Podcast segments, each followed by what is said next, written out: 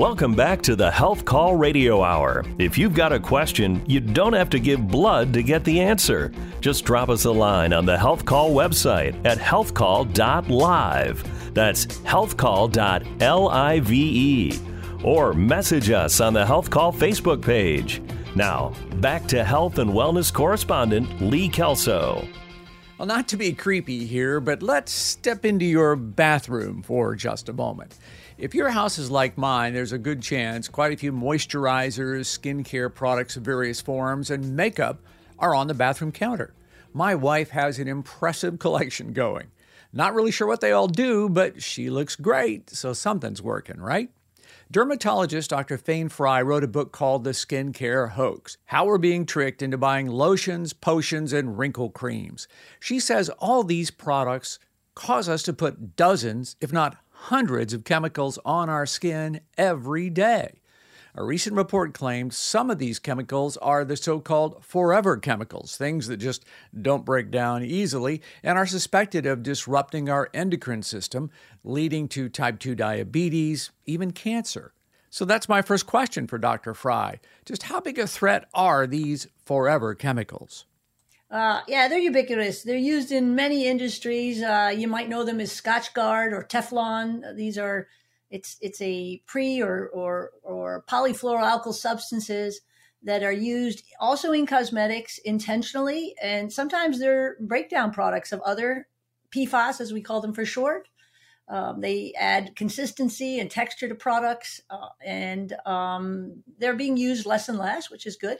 The concern, of course, is that they are very, very stable. They have what's called a carbon fluoride bond, and they're very difficult, resistant to oil and water and heat. So they last um, not forever, but they last for for for a very long time. Uh, of course, the concern is that they build up in the environment, and then we we, we get exposed to them. Yeah, so that makes sense. That's that that explains why they'd be helpful in lipstick and mascara and those products. I get that, but I just saw a study that said there is increasing uh, awareness of metabolites of these chemicals in our systems. And so a metabolite is after your body breaks them down, it produces these leftovers. And they're seeing an increase in type 2 diabetes and some other conditions in women using these. Uh, so can you tell me more about the efforts to get them off the market and how would I know if they're in my products? Well, first you have to be clear the science is really in its infancy and there's no really great studies that are associating these this buildup with with any disease state to date. Um, and also, Lee, another really great concept we have to talk about before you talk about this chemical or any other is the concept of dose and toxicity you know that we have a lot of ingredients and, and, and medicines that we use uh, on a daily basis that you would argue are unhealthy in high doses. But as any uh, scientist who studies poisons and, and harsh chemicals knows there's always a concentration of any chemical where it's harmless. So of course we need the studies and i'm all for great studies as is everybody. I'm, I'm, I'm i think i speak for most certainly most dermatologists most scientists but a great example would be um, botulism toxin. Uh, if you inject 3,000 units, you will die of botulism. Yet there's over a 3 million injections of, of Botox a year. That's botulism toxin. Sure. So it's not only harmless, you might even find it beneficial. So we talk about these PFAS. The concern with those is they don't break down. So you worry about the long term accumulation. Uh, again, with this particular uh, ingredient. But before you discuss any harm of any uh, ingredient or compound. You really have to understand the dose versus the toxicity. Um, and that's something most people don't take into consideration. So I have read that uh, several states, and even there's a bill in Congress right now to get these things completely out of the makeup stream. Is there a way for me to know if what I'm using it contains these PFAS chemicals? Well, the intentional ones that are listed, you know, you'll see them in the back as uh, I think it's called PTOF. There's several of them, but again, most cosmetic companies are removing them um, voluntarily. The we don't know because not every not every manufacturer is volunteering their their information to the FDA. It's now a volunteer um, process. But of the ones who are volunteering, when this process started in 2019, there were about 500 plus products that had uh, PFAS in them. And uh, I think the most recent number is down to over 200. So companies are voluntarily removing these PFAS chemicals from their products. Um, and I think over time, I think uh, any reputable company is going to do just that. So what I'm hearing from you, what I my takeaway here is, uh, it's something maybe we ought to be concerned about, but nothing to freak out over. I would not freak out over it whatsoever um, right now. I think the studies are worth looking into. I think pulling them back because you don't that you can formulate really great products without them, um, and I believe really reputable companies are going to do that. So I want to talk a little bit about an important concept that your book covers, and that is um, what are really cosmetics as opposed to medications or th- therapeutic treatments, as particularly as it applies to wrinkle creams. What do I need to know about this? Well, you need to know that a cosmetic, by definition, is an, any product that intends to beautify or adorn. The intent is not to change the structure or function of any organ. In this case, we're talking about the skin. So, if you're a manufacturer, it is incumbent upon you to sell a safe product. It is your responsibility to do that. Um, yet the intent of that product cannot be to permanently change the structure or function of any um, of the skin in this case. It also can't be used uh, intended to prevent, treat, or mitigate a disease. And if it any any of those things, by law, it's a drug. And the reason that's an issue is because as a drug, it gets pre-market approval. It has to prove safety and efficacy before it goes to market, which is not the case with cosmetics. So um, the overwhelming majority of these anti-wrinkle creams you're going to you're, you're inquiring about, these are cosmetics, which by law are not intending to really permanently change the structure or function of the skin. So these products I see advertised, and they are everywhere, yeah. to talk about uh, smoothing skin and eliminating wrinkles and removing crepiness. Sure. Um, do they work?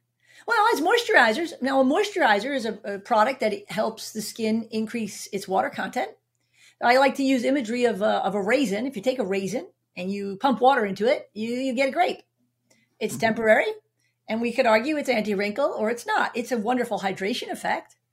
Uh, you certainly can say it decreases the appearance of those fine lines on that raisin. Um, and I believe that those anti wrinkle creams, I don't care whether there's retinol or niacinamide or whether there's uh, your peptides, um, coenzyme Q, you can, I can sit here and rattle off a whole bunch of these marketing ingredients. I think they're added to satisfy the claim that it's an anti wrinkle cream. But how well that product really works, in, from my experience, is how well it acts as a moisturizer. Okay, so treat your skin like a raisin, pump it full of moisture, and you'll smooth out the wrinkles. Kind of makes sense. Did you notice how Dr. Frye just ticked off a bunch of ingredients there? She's kind of like a chef. Knowing what ingredients go together to create a particular texture or taste a certain way makes all the difference. Same thing with skincare products. If you know what the ingredients do, you can pick a product that gives you the results you're looking for and spend less money doing it. That's right. She says you can save lots of money and still have smooth skin if you know what to look for. So stay with us as we examine some of my wife's skincare products to learn whether hyaluronic acid, peptides, and such are on the label for any reason other than causing you to buy them. More with Dr. Fayne Frye, the author of The Skincare Hoax, next on the Health Call Radio Hour.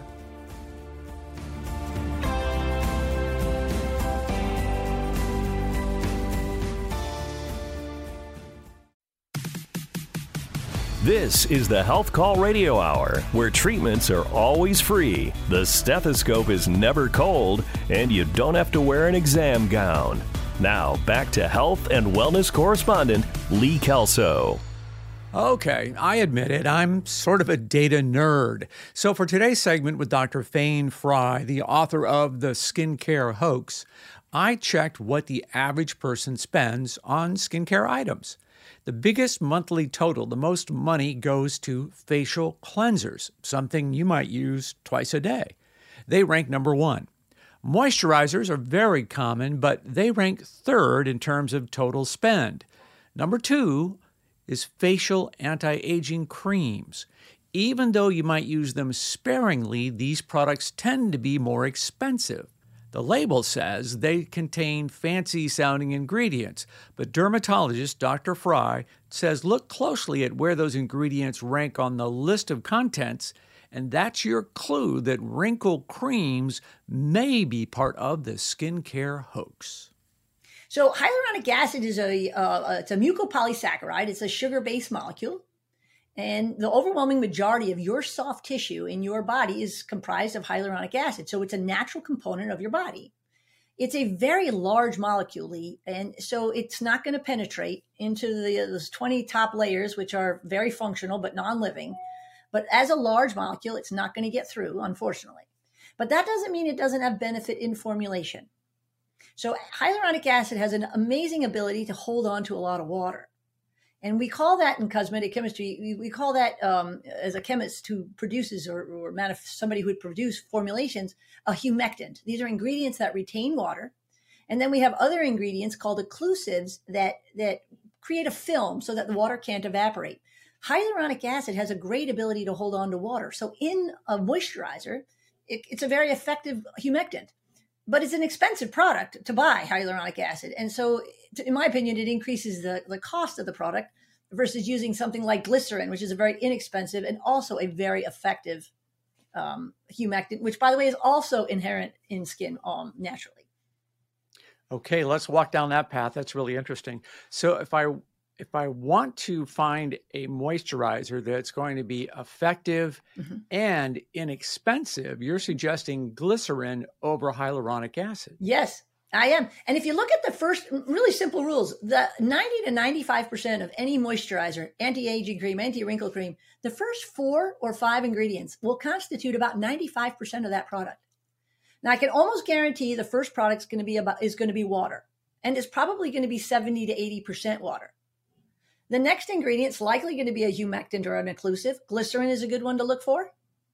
Uh, that occlusive, that uh, film former, is a, a, great one to look for. Is petroleum um, petroleum jelly, or it might be called petrolatum when it's put in solution as part of a formulation.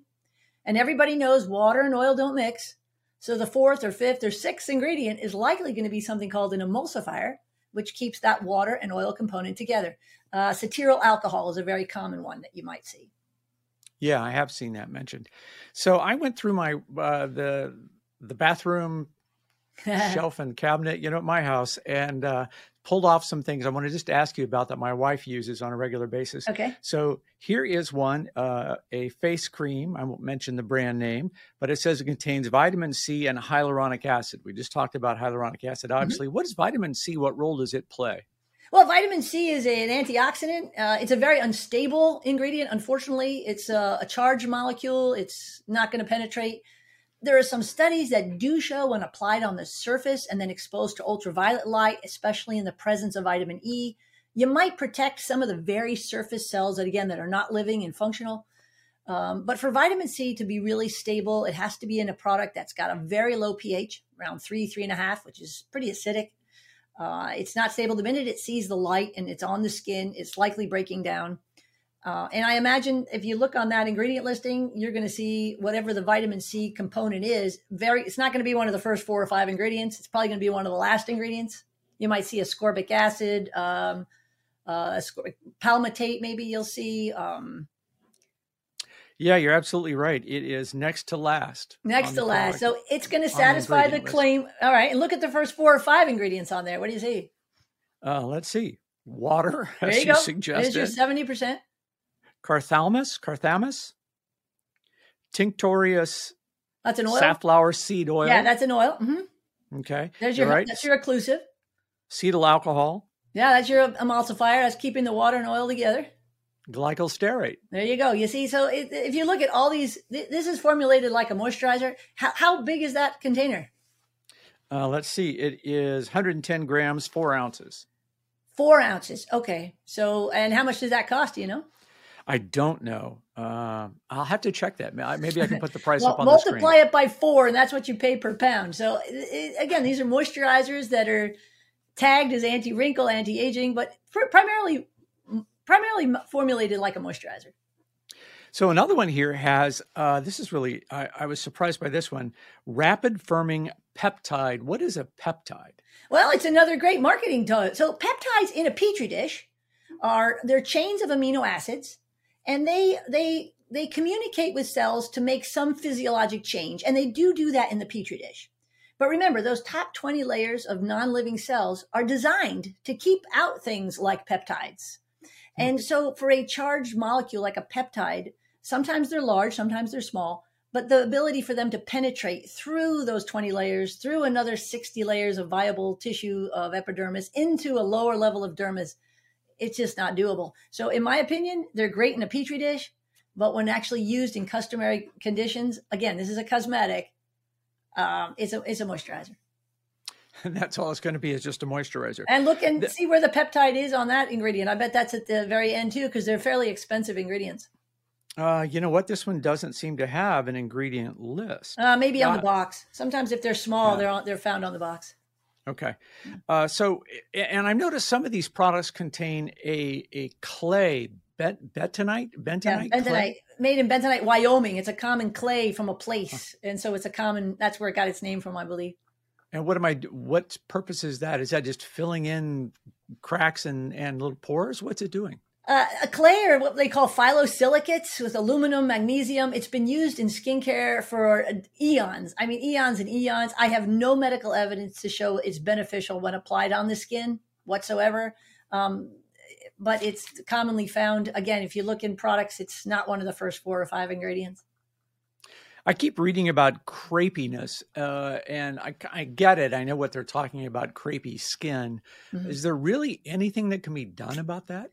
Uh, crepey skin is a result of just the breakdown of skin from, from getting older, sun exposure, loss of fat. Uh, as we get older, we lose subcutaneous fat.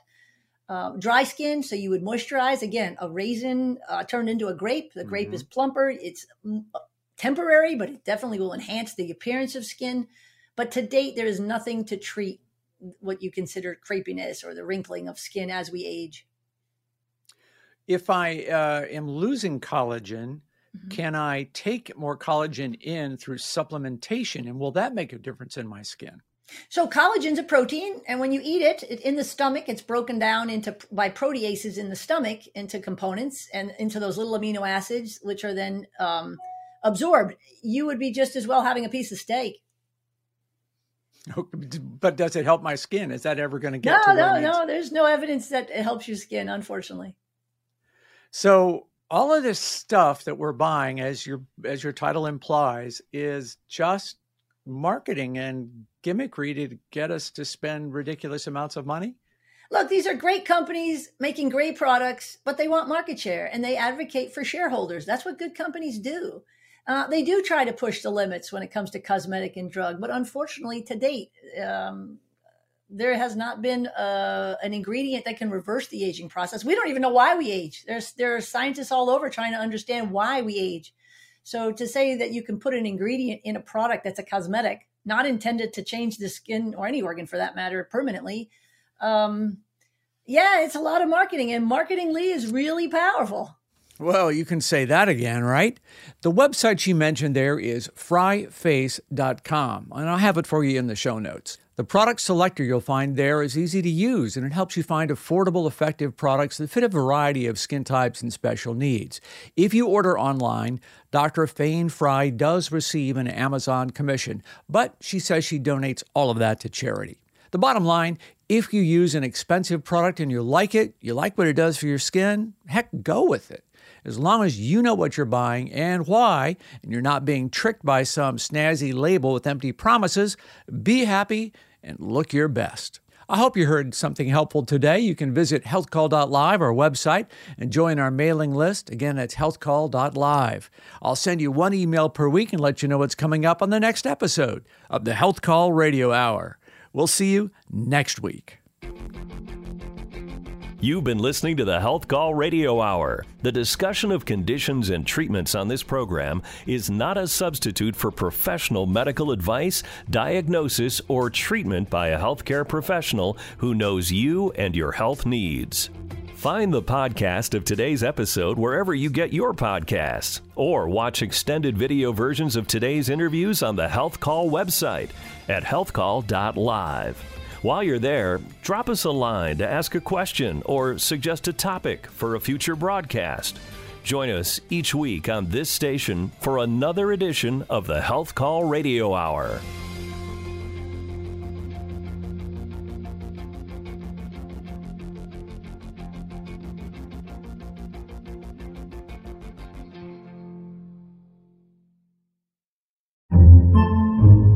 Podcasts by Federated Media.